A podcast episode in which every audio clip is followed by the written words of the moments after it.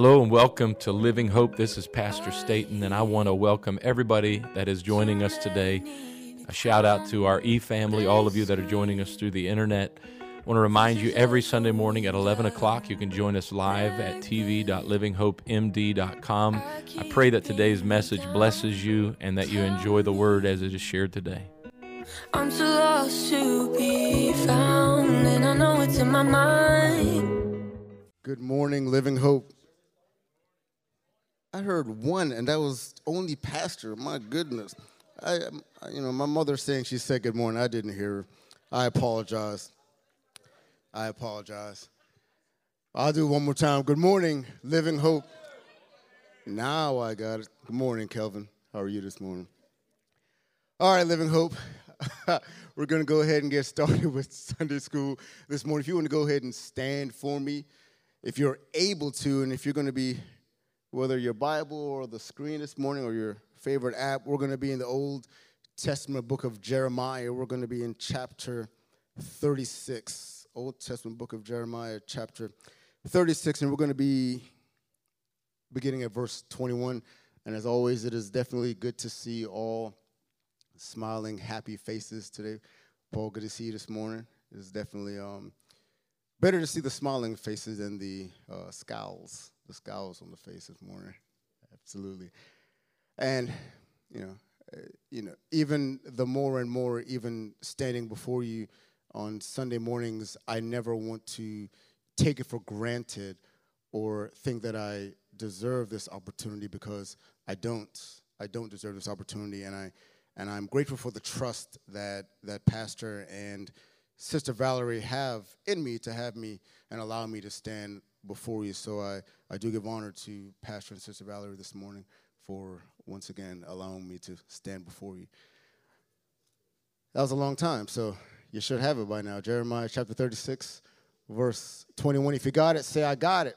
I got it. The Bible says in Jeremiah 36, 21, so the king sent Jehudi to fetch the roll, and he took it out of Elishama the scribe's chamber.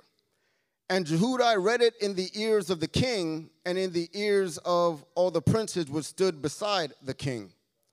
Now the king sat in the winter house in the 9th month, and there was a fire on the hearth burning before him. Verse 23, and it came to pass that when Jehudi had read 3 or 4 leaves, he cut it with the penknife and cast it into the fire that was on the hearth, until all the roll was consumed in the fire that was on the hearth.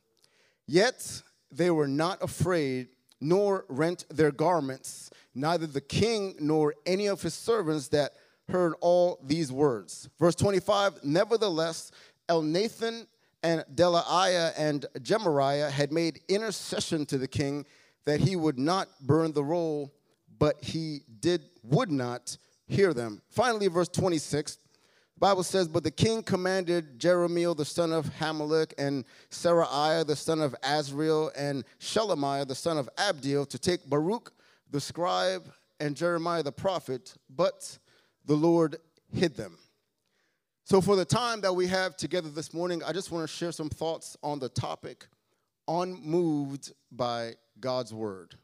Unmoved by God's word. Let's pray before we're seated this morning. Lord, I thank you for allowing us all to come into this place today, Lord Jesus. I believe there's a reason we're all here, not chance, not happenstance. You've got something for us, Lord, not just in the Sunday school hour, but also, Lord God, once we get into this worship service, the devil might have tried to keep us from this place, but he wasn't successful, Lord God. Now that we're here, Lord God, we entertain your presence, we entertain your spirit, and we pray that whatever you've got for us today, we receive it, God. We've got ears ready to hear, we've got hearts that are tender to receive the word this morning. We're willing to take on whatever you pour into us today, Lord Jesus. And I thank you, Lord God. And I pray to add a blessing to this word. In Jesus' name we pray, amen. And you may be seated this morning.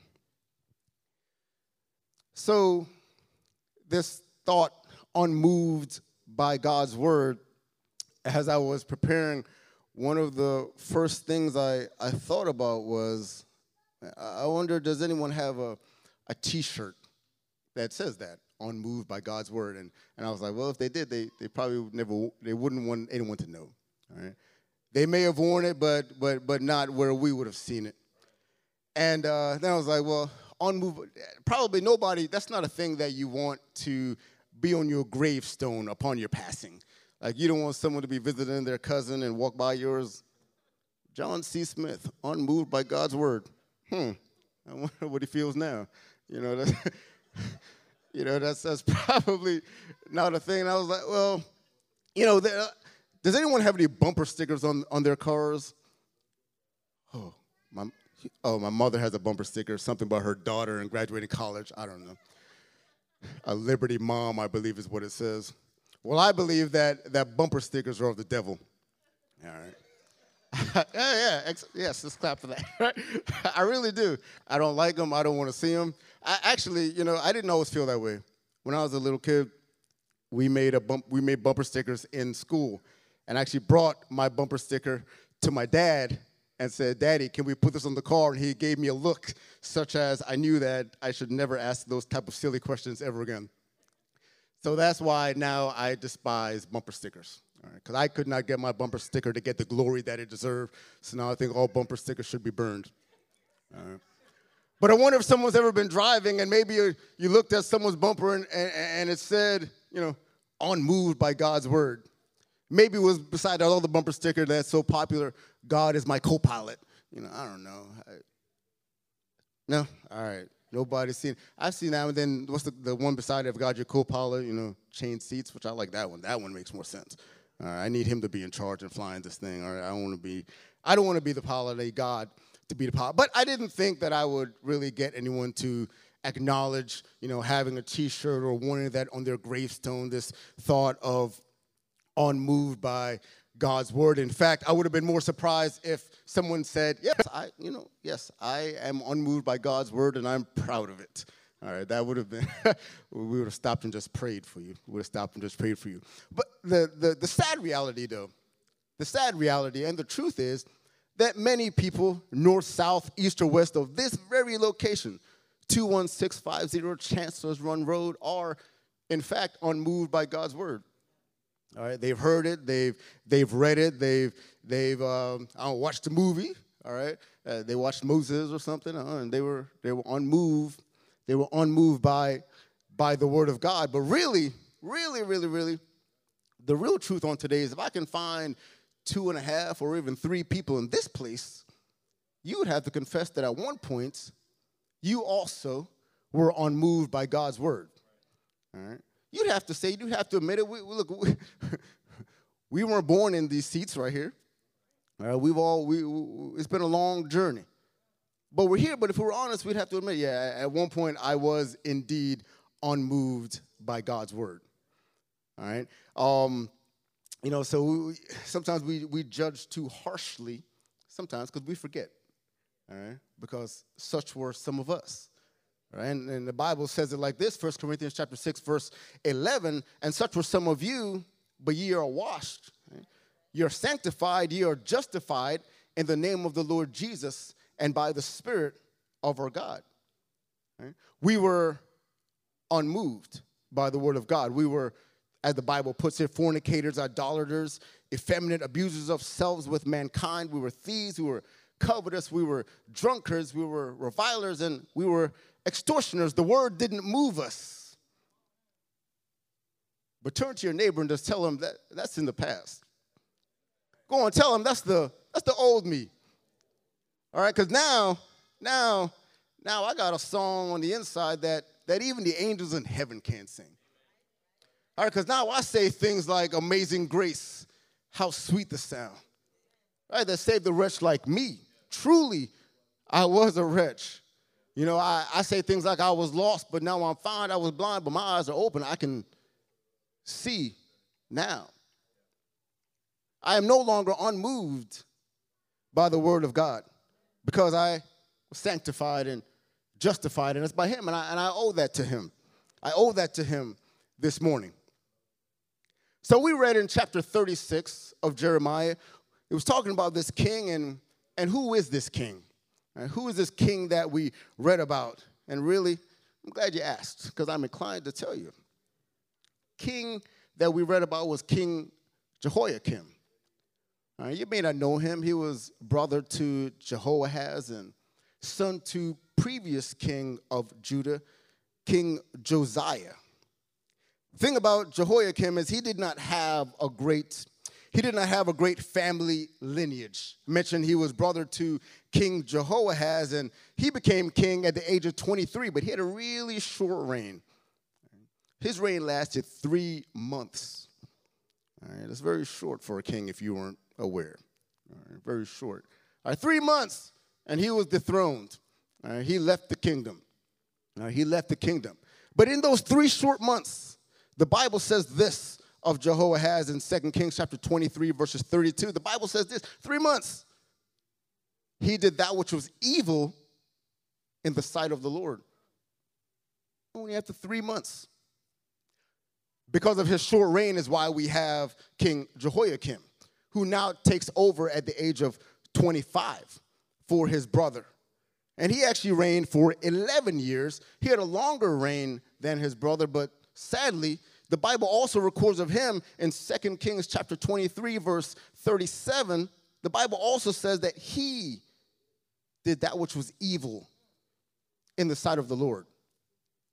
So we have these two brothers who really should have known better. I told you their father was King Josiah.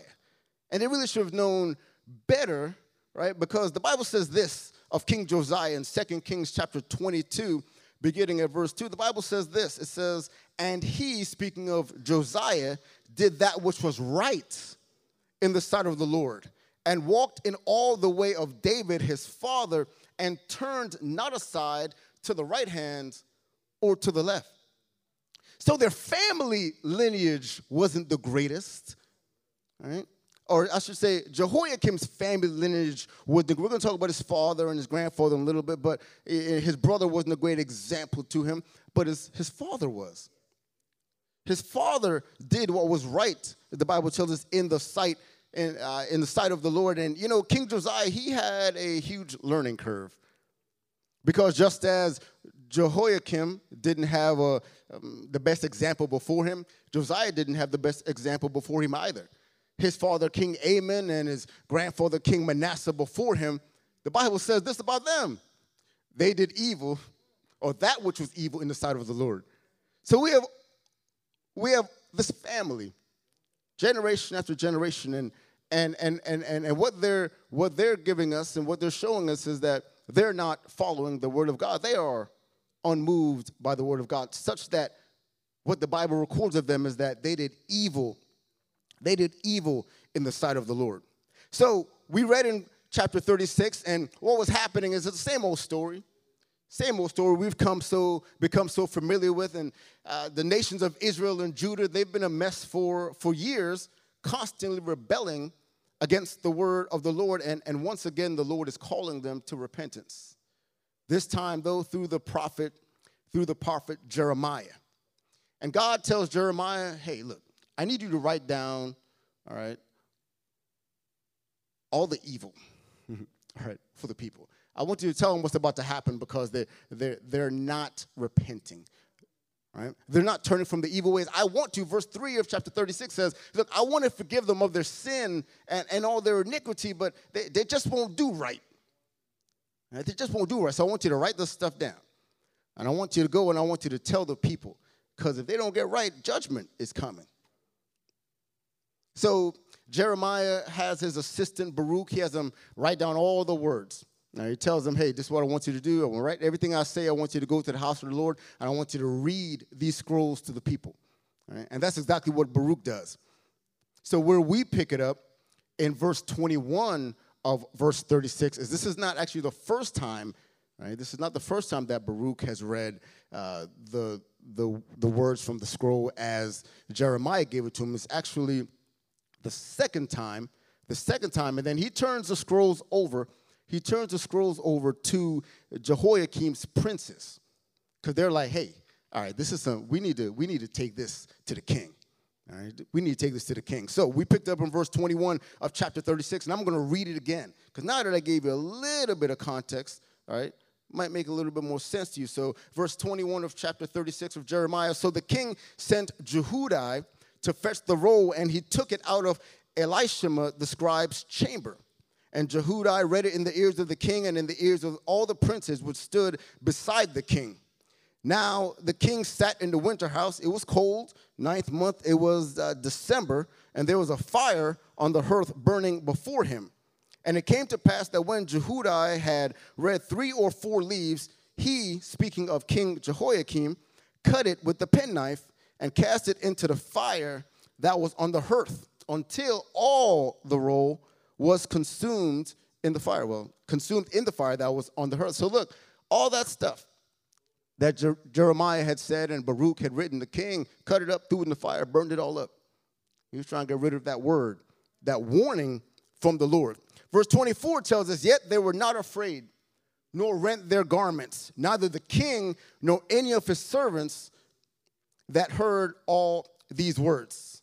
Verse 25, nevertheless, Elnathan and Delaiah and Gemariah had made intercession to the king that he would not burn the roll, but the Bible says he didn't hear them. They were saying, hey, I don't think this is a good idea.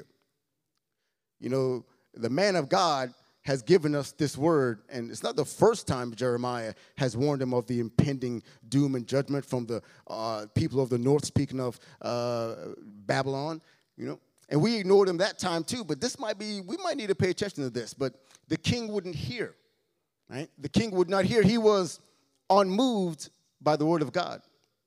It's not a good place to be when you're unmoved by the word of God. And that's where we find Jehoiakim right now.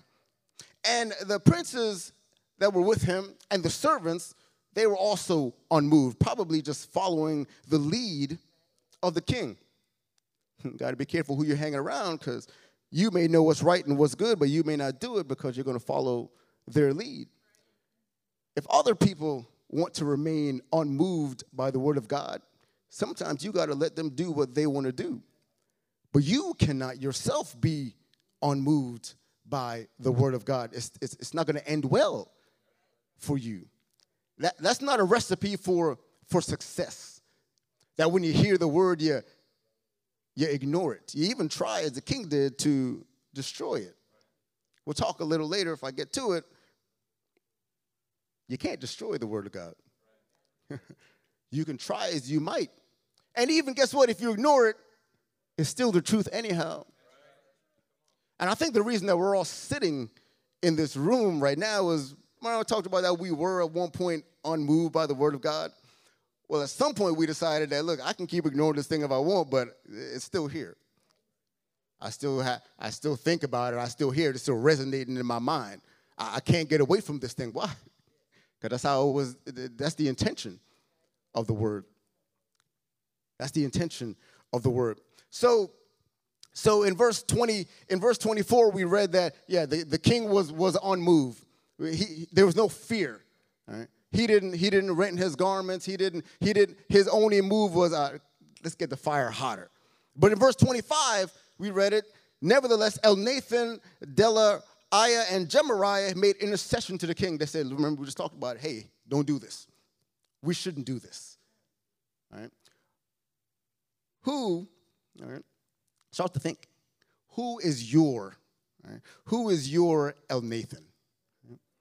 Who is your Delaiah? Who's your Gemariah? All right, who is that person? Yeah, you call them by different names: mom, dad, uncle, Jim, Samantha. I don't know what you call them. I don't know your story. But they served the same purpose as these three men.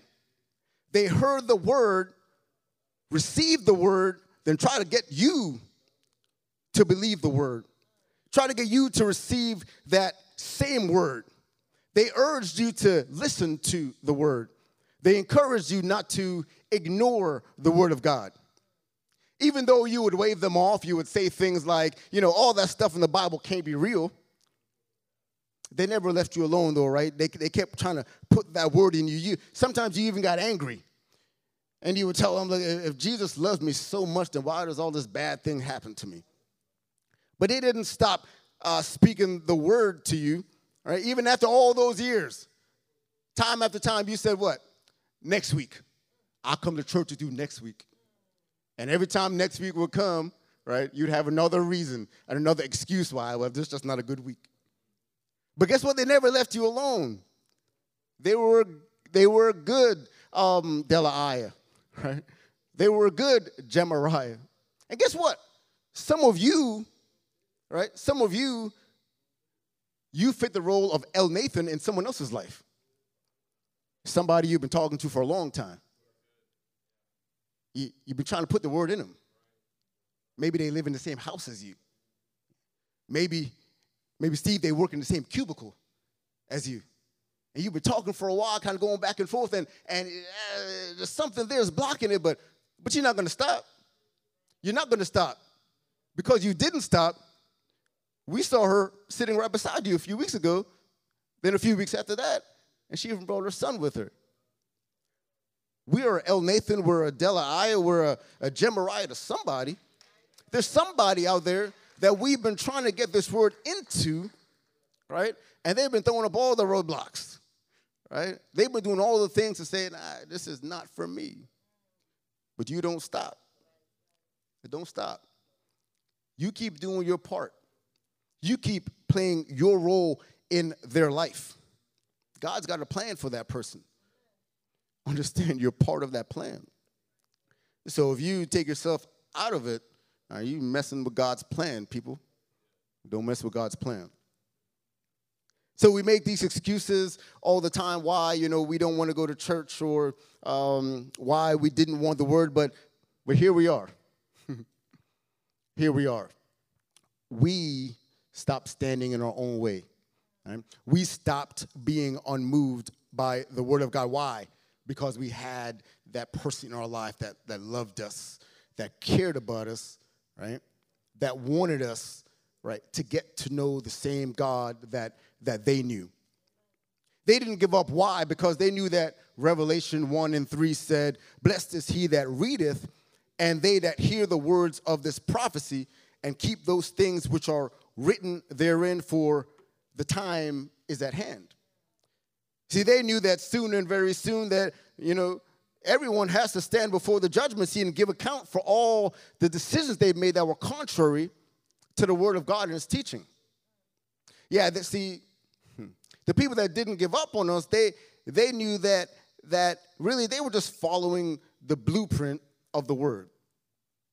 They were following the blueprint of Romans 10:17. We know it says, "So then faith cometh by hearing, and then hearing by the word of God." So I just got to keep speaking it.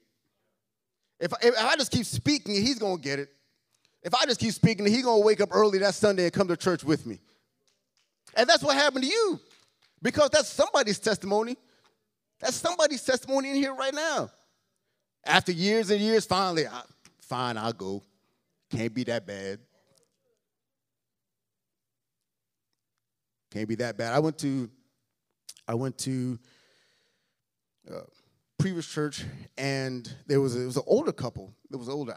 They were real old. I don't know. I don't throw no ages out there to offend nobody. But every week the husband would drop Mother Wills off at church, and he would sit in the parking lot the entire service. He wouldn't come in for years.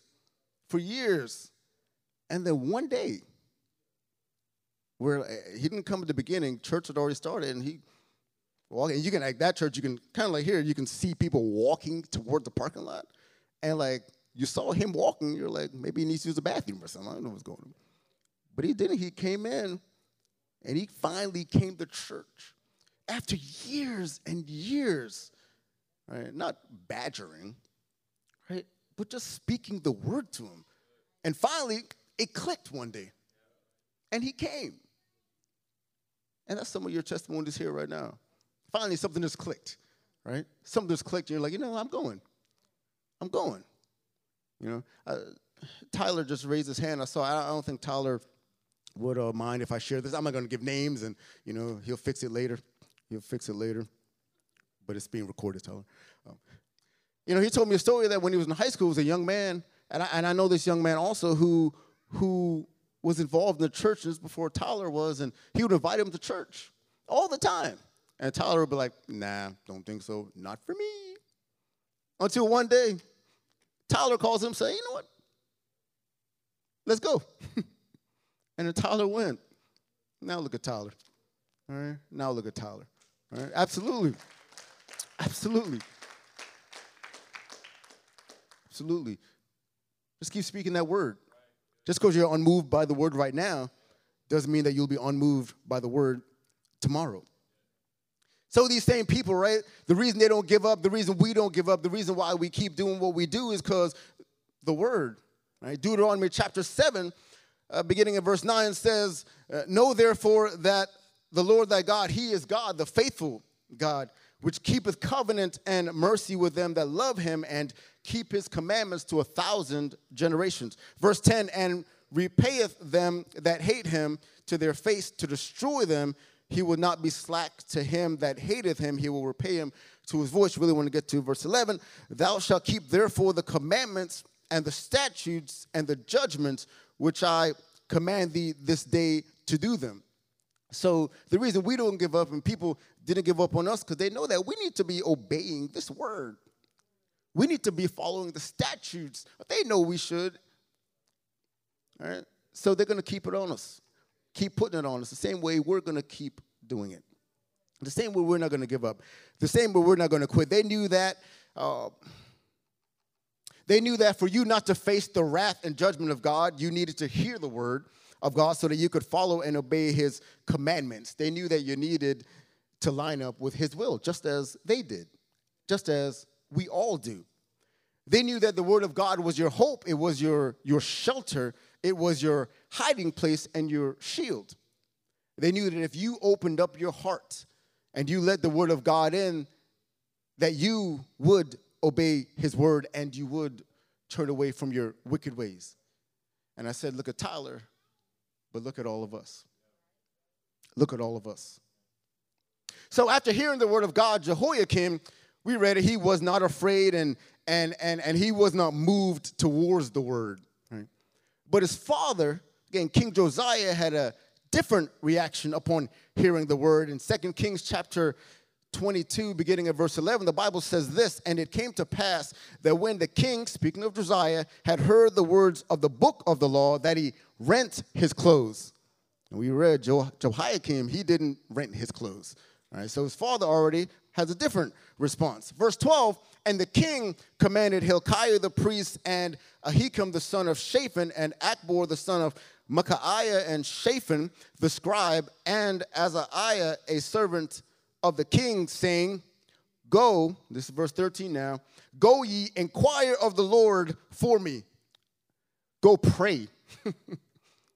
He heard the word and his response was, oh no, we ain't been doing right. We need to pray.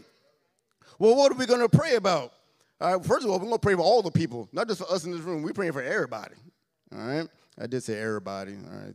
That's not proper English, all right? I just say everybody. And for all Judah concerning the words of this book that is found, for he knew this, great is the wrath of the Lord that is kindled against us because our fathers have not hearkened unto the words of this book. Now, he said our fathers. He means his fathers. Because remember, his father, King Amon, he did that which was evil in the sight of the Lord. And his grandfather also did that which was evil in the sight of the Lord. So he said the leadership before him, they had not hearkened unto the words of this book to do according unto all that is written concerning us. So he said, look, the word comes forth to him, and the first thing he says is, hey, we got to pray. We have to hear from the Lord. How do we fix this? What do we need to do so that this great wrath, he said the great wrath doesn't come upon us. That should be our response, or your response, my response upon hearing the word of God. It's we need to fall to our knees. We need to pray. We don't need to be unmoved by that word. That's going to prove to be disastrous for us. That's going to prove to be a bad move and a bad decision. So King Josiah, he had the opposite reaction to his sons upon hearing the word of God. He had the correct and the right response. He wanted everyone to pray and to figure out what they needed to get things right before God. And again, just as we should do every single day. We have to always consider what is the will of the Lord, what thus saith the Lord and then follow that thing. Not our own path, not our own destructive decisions. All right. What does the Lord say? Lord, what do you want me to do? How should I attend to this? My life is really messed up, Lord. How can I get this thing straight? How can I get it right? Talked a few weeks ago, it's not about looking to man for your answers, but it's about looking to God for your answers.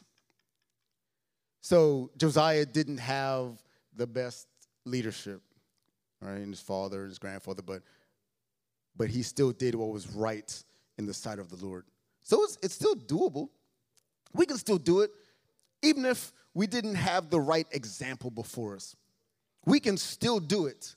See, moms, dads, grandmas, aunts, uncles, it doesn't matter what your role or what your title. So, you know, our kids should not do well in spite of us. Like, if that's what's happening, your kids are doing well in spite of you, you're doing something wrong. Right, Sister Valerie, they're doing something wrong. You read the wrong parenting book, all right? Get your money back. Get your money back, please. All right, they shouldn't love the word, follow the word, believe the word in spite of our incompetence and our ineptitude. That means uselessness, all right? They shouldn't get this thing, because, man, my mother don't know what she doing, man. I got to get in this word myself. That shouldn't be what your kids are saying. Because the love of the word and the embrace of the word should be because of your love of the word. It should be because of your embrace of the word. You know, we got little Samuel and we got little Malachi, you know, and they're coming to church every single day. All right. And we got little Cassie. Where's little Cassie? Is she sleeping? She's not even, oh, she's over here hiding. All right. This thing is going to stick with them because of what they see Tyler and Jesse doing every day. It's going to stick with them because of what they see Flo and Christian doing every day. We got an important role to play. We got an important role to play, moms, dads, uncles, cousins. Every single one of us. Every single one of us. We got a mighty big role to play. The example that is seen, don't take it lightly. Don't take it lightly. It's a great responsibility, right? Your influence. A lot of times we don't think we have influence. We're on YouTube. We don't have influence. What? Forget about YouTube. You have great influence. You have a great influence. When you make contact with somebody calls you Auntie Angelita. All right? You have great influence. All right, with all of them. All right, great influence. Don't despise your own influence. All right? Don't think that they're not looking at everything that you're doing. Don't think they're not looking at everything that you're hearing, everything that you're saying. And their minds are being formed because of that. Their minds are being formed. And sometimes we don't think, you know, I'm not mom and dad. You know, yeah, but you play a role. Yeah. Oh, they only see me on Sunday. No. You play a role. You play a role. You do. All right, I don't know. I'm stuck on that. Proverbs 22, verse 6, we know, train up a child in the way that he should go, that when he's old, he will not depart. That's the word. That's the word. Do your part, all right? We all have a part to play, a role to play. Let's do it. Three of the men in that room with King Jehoiakim, that they reacted in fear. We named them already, Delaiah, Elnathan, and Gemariah. They reacted in fear to the warning of the Lord, all right? And they said, King, let's not burn anymore, all right? Let's stop it. The king wouldn't hear him. We know that he did what he wanted to do. Sometimes fear is an appropriate response. Right? Whatever it takes for the Lord to move you, he's going to use it. And if fear is what he uses, then fears what he's going to use. Paul says this in Philippians chapter 2, beginning of verse 11. He says, and that every tongue should confess that Jesus Christ is Lord to the glory of God the Father. Verse 12, wherefore, my beloved, as ye have always obeyed, not as in my presence only, but now much more in my absence. It says it here, work out your own salvation with fear and trembling. And you got to figure it out by yourself. Sometimes, but fear and trembling. Whatever the Lord needs to use to move you, he's going to use it. Verse 13 finishes out, for it is God which worketh in you both to will and to do his good pleasure. Surely Caesar sings a song. Some of you may be familiar with it, you may not be. The song is called Hold My Mule. Maybe some people do know that one, all right.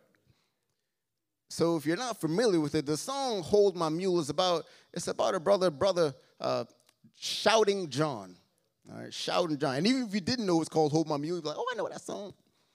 And so in the song, here's what happened. John joins this church, but it's a dead church, all right. This church didn't like shouting. They didn't like dancing. They didn't like praising. All right, this church was unmoved by God. I'm going to tell you, if you're a church and someone can put your church and unmoved by God in the same sentence, I'm telling you right now, you're doing something wrong. You're doing something wrong. So this is a church that John joined. And I told you, he liked to dance. He liked to shout. Right? And the deacons of this church, they didn't like it. They didn't like it. So when John would get to dancing and shouting, they would sit him down. But John would whoop, pop back up. The song says they would get to holding his feet, but his hands would get to going. They can't stop it. So they decided, look, we can't do this no more. Every Sunday, he's wearing us out.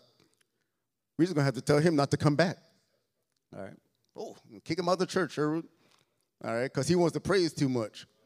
So they said, all right, look. We're going to have to go to his house, and we're going to tell him, you can't come back here no more.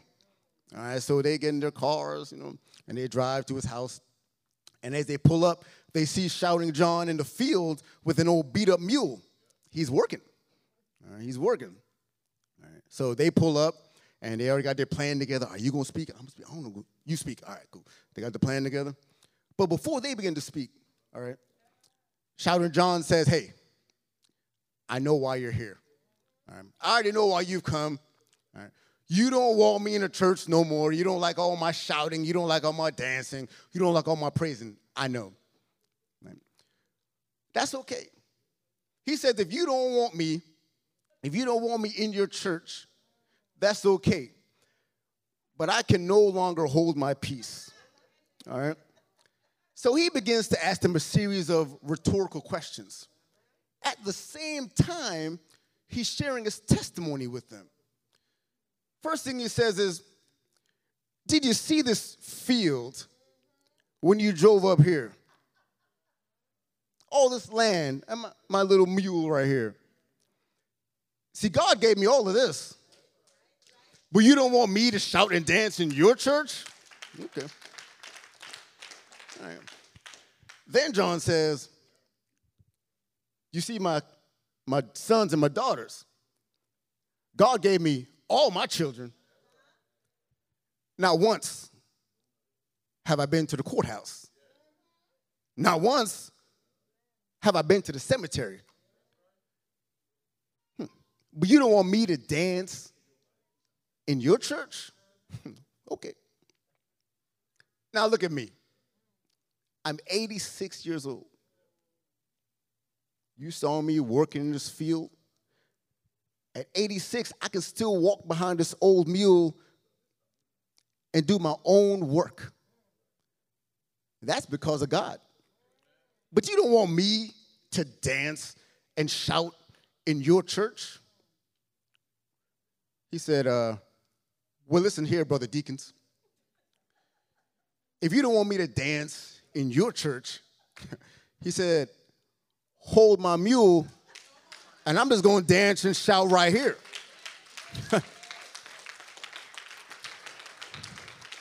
See, John understood something.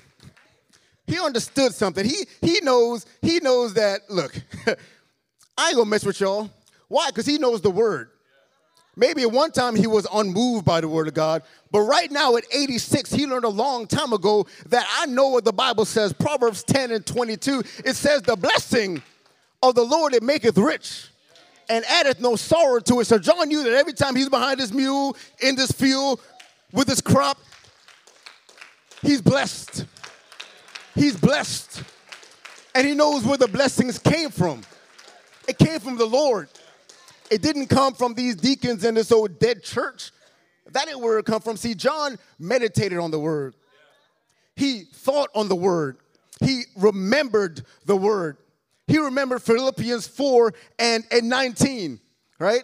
He remembered the word, and the word says, God, my God.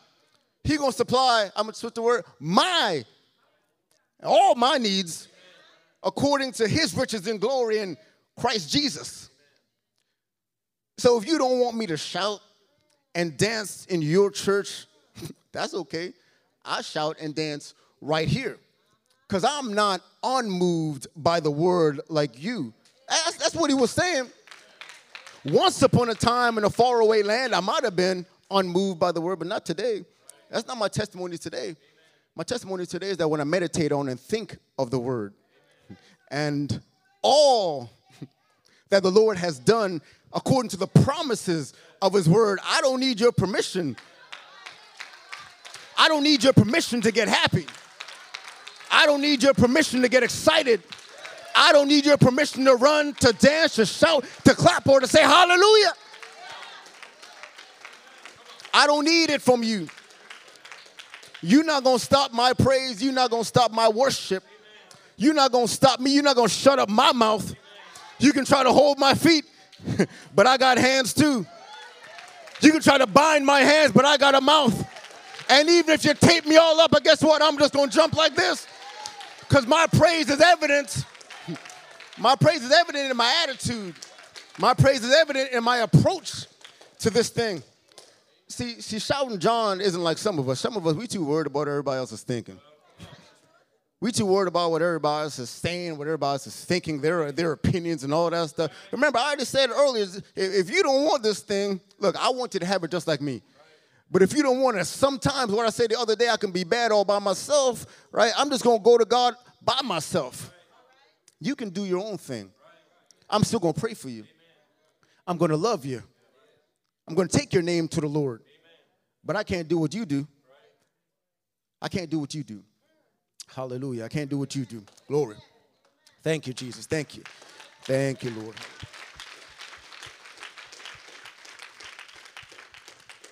See, John, we said he was moved.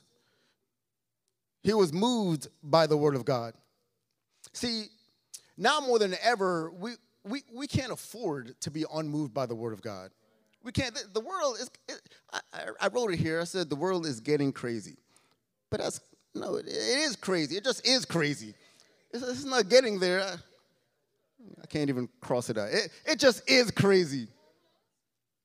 It's too crazy now that we're gonna allow the word of God to take a back seat to all this other mess and all this other junk that we're being inundated with on a daily basis. Now is not the time. Now is not the time to have the word of God take a back seat. Talked about it earlier that Jesus ain't my co-pilot. He's not my co-pilot. He is the pilot. He's not taking direction from me. My word. I'm taking direction from him. He's my guiding light. I'm not in control of this thing. He is. Well, I'm going to try to give suggestions and advice. You know, sometimes it's good to be quiet and follow. Sometimes we try to open our mouths and no. Sometimes just be quiet and follow. That's why we get in trouble. All right, we get in trouble. Always got to put your input. Everybody don't need to hear you all the time. Sometimes it's preferable we don't hear you. All right. Let's practice that. Let's practice being seen and not heard a little bit more. I don't know why I said that, but I did. And it's being recorded, so there you go. There you go. All right. See, everyone's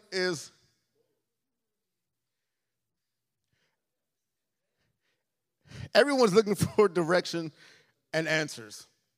But too many of us are looking in the wrong places. All right, we're simply looking in the wrong places. The direction we're seeking, the answers we're seeking, my Bible at? Oh, here, just hiding it. It's here. It's in this thing. It's in the Word. From generation to revelation. One, not plural, just one revelation, people. From Genesis to Revelation, all the answers, all the direction. 2 Timothy 3:16, the Bible says, all scripture is given by inspiration of God and is profitable for doctrine, for reproof, for correction, for instruction in righteousness. See, I told you, direction, answers.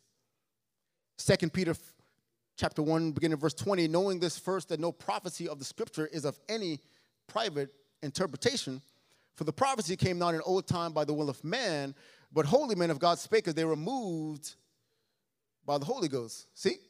Direction, answers. 2 Timothy 2:15 says, study to show thyself approved unto God, a workman who needeth not to be ashamed. Because why? Because he's rightly dividing the word of truth. Why? Because he's in the word. And when he got in the word, you and I, we got what? Direction. And we got answers. We weren't led astray, but we were set on the straight path. All right? The way was made, the way and the path was made clear for us. Why? Not because we made our own way and our own path, no, but because we got in the word. We got in the word. When we heard the word, we prayed. And then we meditated on the word. We received the word. We remembered the word. We prayed the word. We speak the word. Answers, directions, right in that thing. So Jehoiakim thought that by burning the scrolls, he was, look, this can't be the word of God. I'm going to burn these pages up. This can't be for me. We didn't read it all, but he said, why would this say that the Babylonians were going to come and mess us up and put us in bond? That can't happen. That ain't going to happen. Not under my watch. This ain't the word. I'm going to burn this thing up and throw it away. Repent. I repented last week. I don't know how much repenting I got to do. All right. Burn this thing up. You know, more coals on the fire. That was his response. You know, I'm just gonna burn this thing and I'm gonna pretend that if God didn't say it, it'll be okay. If God didn't say it, if I burn it up, then God didn't say it, and we can just keep living our lives the way we're living it. But that's not the way it works. We can't destroy the word of God, and so many people think that if they just ignore the word, everything's gonna be okay. No, recipe for disaster. Recipe for disaster.